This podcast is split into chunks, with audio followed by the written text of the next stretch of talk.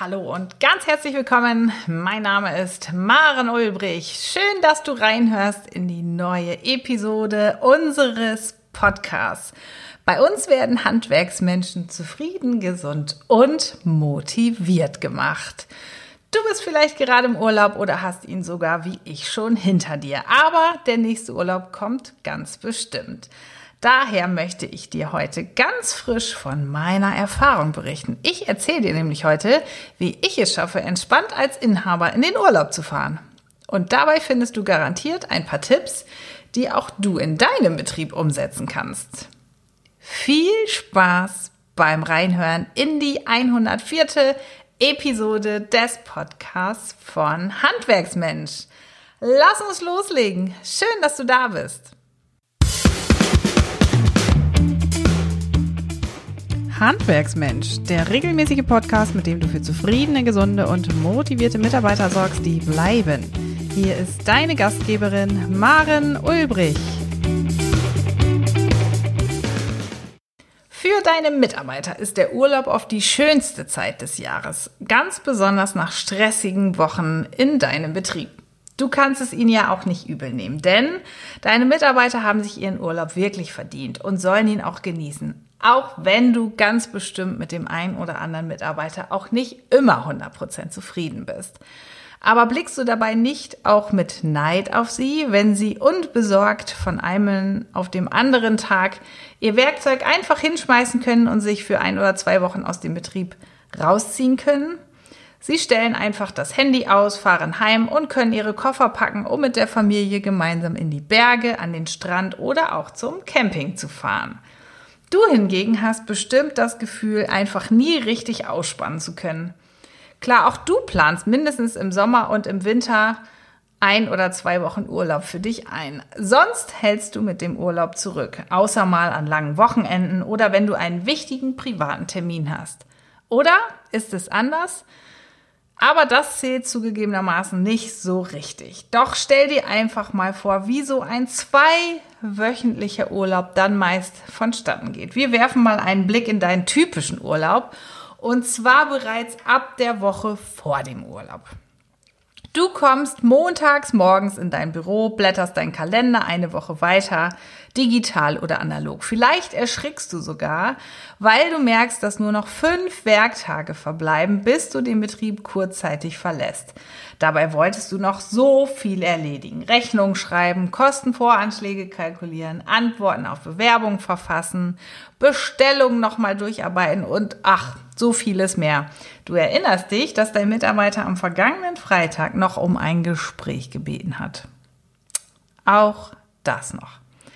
Deine Kundentermine aber sind schon geplant und können einfach nicht verschoben werden. Was fehlt dir also? Natürlich Zeit. Was tust du jetzt? Du musst planen, wie du all das noch schnell unter einen Hut bekommst, also in die Woche gepackt bekommst, wenn du Kunde A um eine Stunde verschiebst und für Kunde B einmal dein Mittagessen ausfallen lässt, kriegst du den heutigen Tag schon irgendwie rum. Bleiben noch alle anderen Aufgaben. Du beschließt, die Rechnung und Kostenvoranschläge diese Woche noch schnell irgendwie zwischendurch zu erledigen. Der Bewerber, ja, den wirst du einfach während deines Urlaubs kontaktieren und der Mitarbeiter, der kann sicherlich auch noch bis nach dem Urlaub warten. Trotz deiner vermeintlich so guten Planung kannst du Freitag um 19 Uhr den Betrieb abgehetzt verlassen. Du hast mehr oder weniger alles geschafft. Morgen, ja, da geht's in den Urlaub. Mit deiner Familie, vielleicht mit deinen Kindern, vielleicht auch mit den Eltern, auf denen du bislang weder mental noch organisatorisch eingestellt warst. Glücklicherweise hat deine Partnerin aber schon alles gepackt und es geht Samstag früh los. Endlich. Mit im Gepäck Diensthandy, Laptop, Bewerbungsunterlagen und Aspirin, denn du hast jetzt schon gemerkt, wie dich Kopfschmerzen packen und Gliederschmerzen. Sommergrippe. Ach du Schreck. Du verbringst die ersten vier Tage deines Urlaubs mehr im Bett als auf der Sonnenliege. Dauernd klingelt das Telefon, weil du bei der Rechnungsstellung Fehler gemacht hast. Und natürlich hast du die Rückmeldung an den Bewerber völlig versäumt. Tja, nach zwei Wochen ist es noch viel schlimmer. Dein Schreibtisch ist überhäuft mit neuen Aufgaben. Ganz obendrauf die Kündigung eines Mitarbeiters, der vor deinem Urlaub nochmal schnell mit dir sprechen wollte. Du fragst dich, ob ein Gespräch die Kündigung nicht hätte vermeiden können. Und jetzt fühlst du dich so richtig urlaubsreif. Puh, was für ein Horrorszenario. Aber leider sehe ich das bei vielen meiner Kunden häufig, dass Urlaub für so viel Stress sorgt, dass der Inhaber bereits freiwillig auf den gleichen eben verzichtet. Aber Erholung ist so wichtig, um Körper und Geist regenerieren zu lassen. Das kann ich aus eigener Erfahrung nur bestätigen. Ich gebe dir ein paar Tipps, mit denen du diesen Horrorurlaub einfach vermeiden kannst. Tipp Nummer eins: Plane deine Urlaubszeit nicht erst eine Woche vorher, sondern bei der Ganzjahresplanung ein. Für deine Kundentermine heißt das, dass du bereits in der Woche vor deinem Urlaub schon nur noch eine begrenzte Zahl an Terminen anbietest, beispielsweise die Hälfte. Es wird sich nicht vermeiden lassen, dass sich einige Aufgaben vorher türmen. Daher schaff dir die Zeit, um sie einfach entspannt abarbeiten zu können. Tipp Nummer zwei.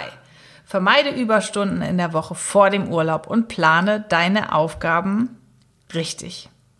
Kunden sind nicht das Wichtigste in deinem Betrieb, sondern deine Mitarbeiter. Nimm dir die Zeit für sie, wenn sie dich brauchen. Delegiere andere Aufgaben wie den Kundenkontakt einfach an deine Mitarbeiter.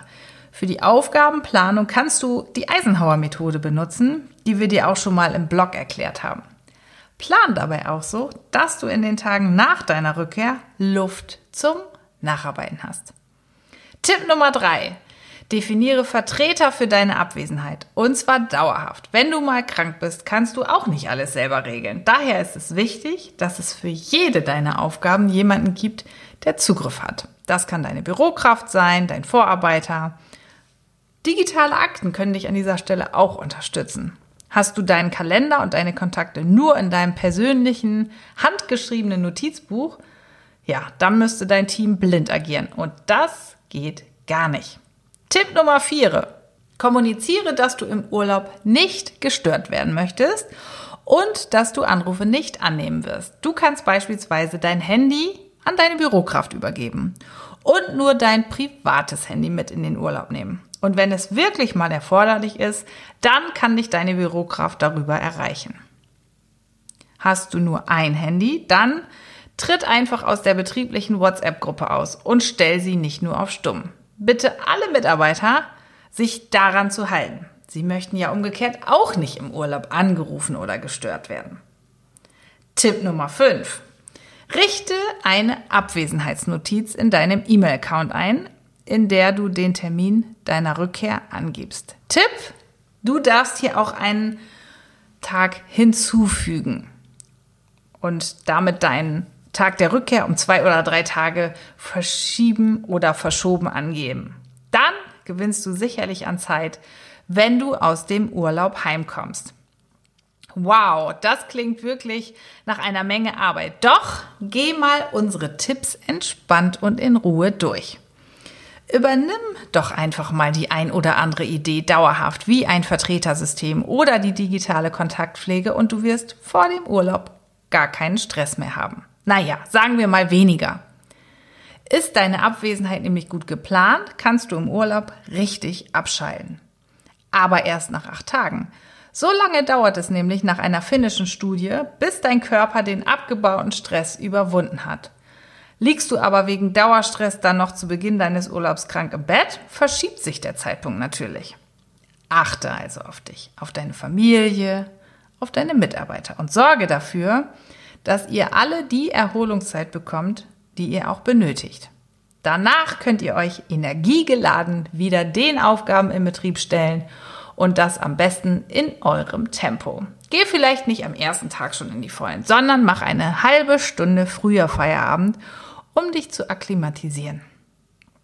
Mein Team und ich, wir handhaben es auch so und konnten diesen Sommer wieder so richtig für dich auftanken. Nächste Woche beginnen wir dann bereits mit den ersten Einzelgesprächen für unseren Sog-Marketing-Kurs. Willst du deine frisch gewonnene Energie direkt umsetzen, kannst du dich oder deine Mitarbeiter gerne noch für dich anmelden. Alle Infos dazu findest du auf unserer Facebook-Seite im Handwerksmensch-Shop auf handwerksmensch.de oder natürlich auch in unserem Newsletter.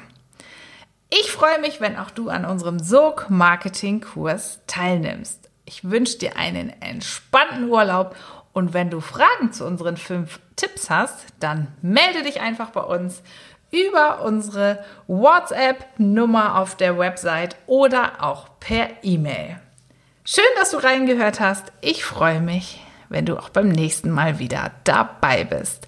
Ganz herzliche Grüße, die Maren Ulbrich. Noch viel mehr Tipps und Strategien für zufriedene, gesunde und motivierte Mitarbeiter erfährst du im Netz auf handwerksmensch.de.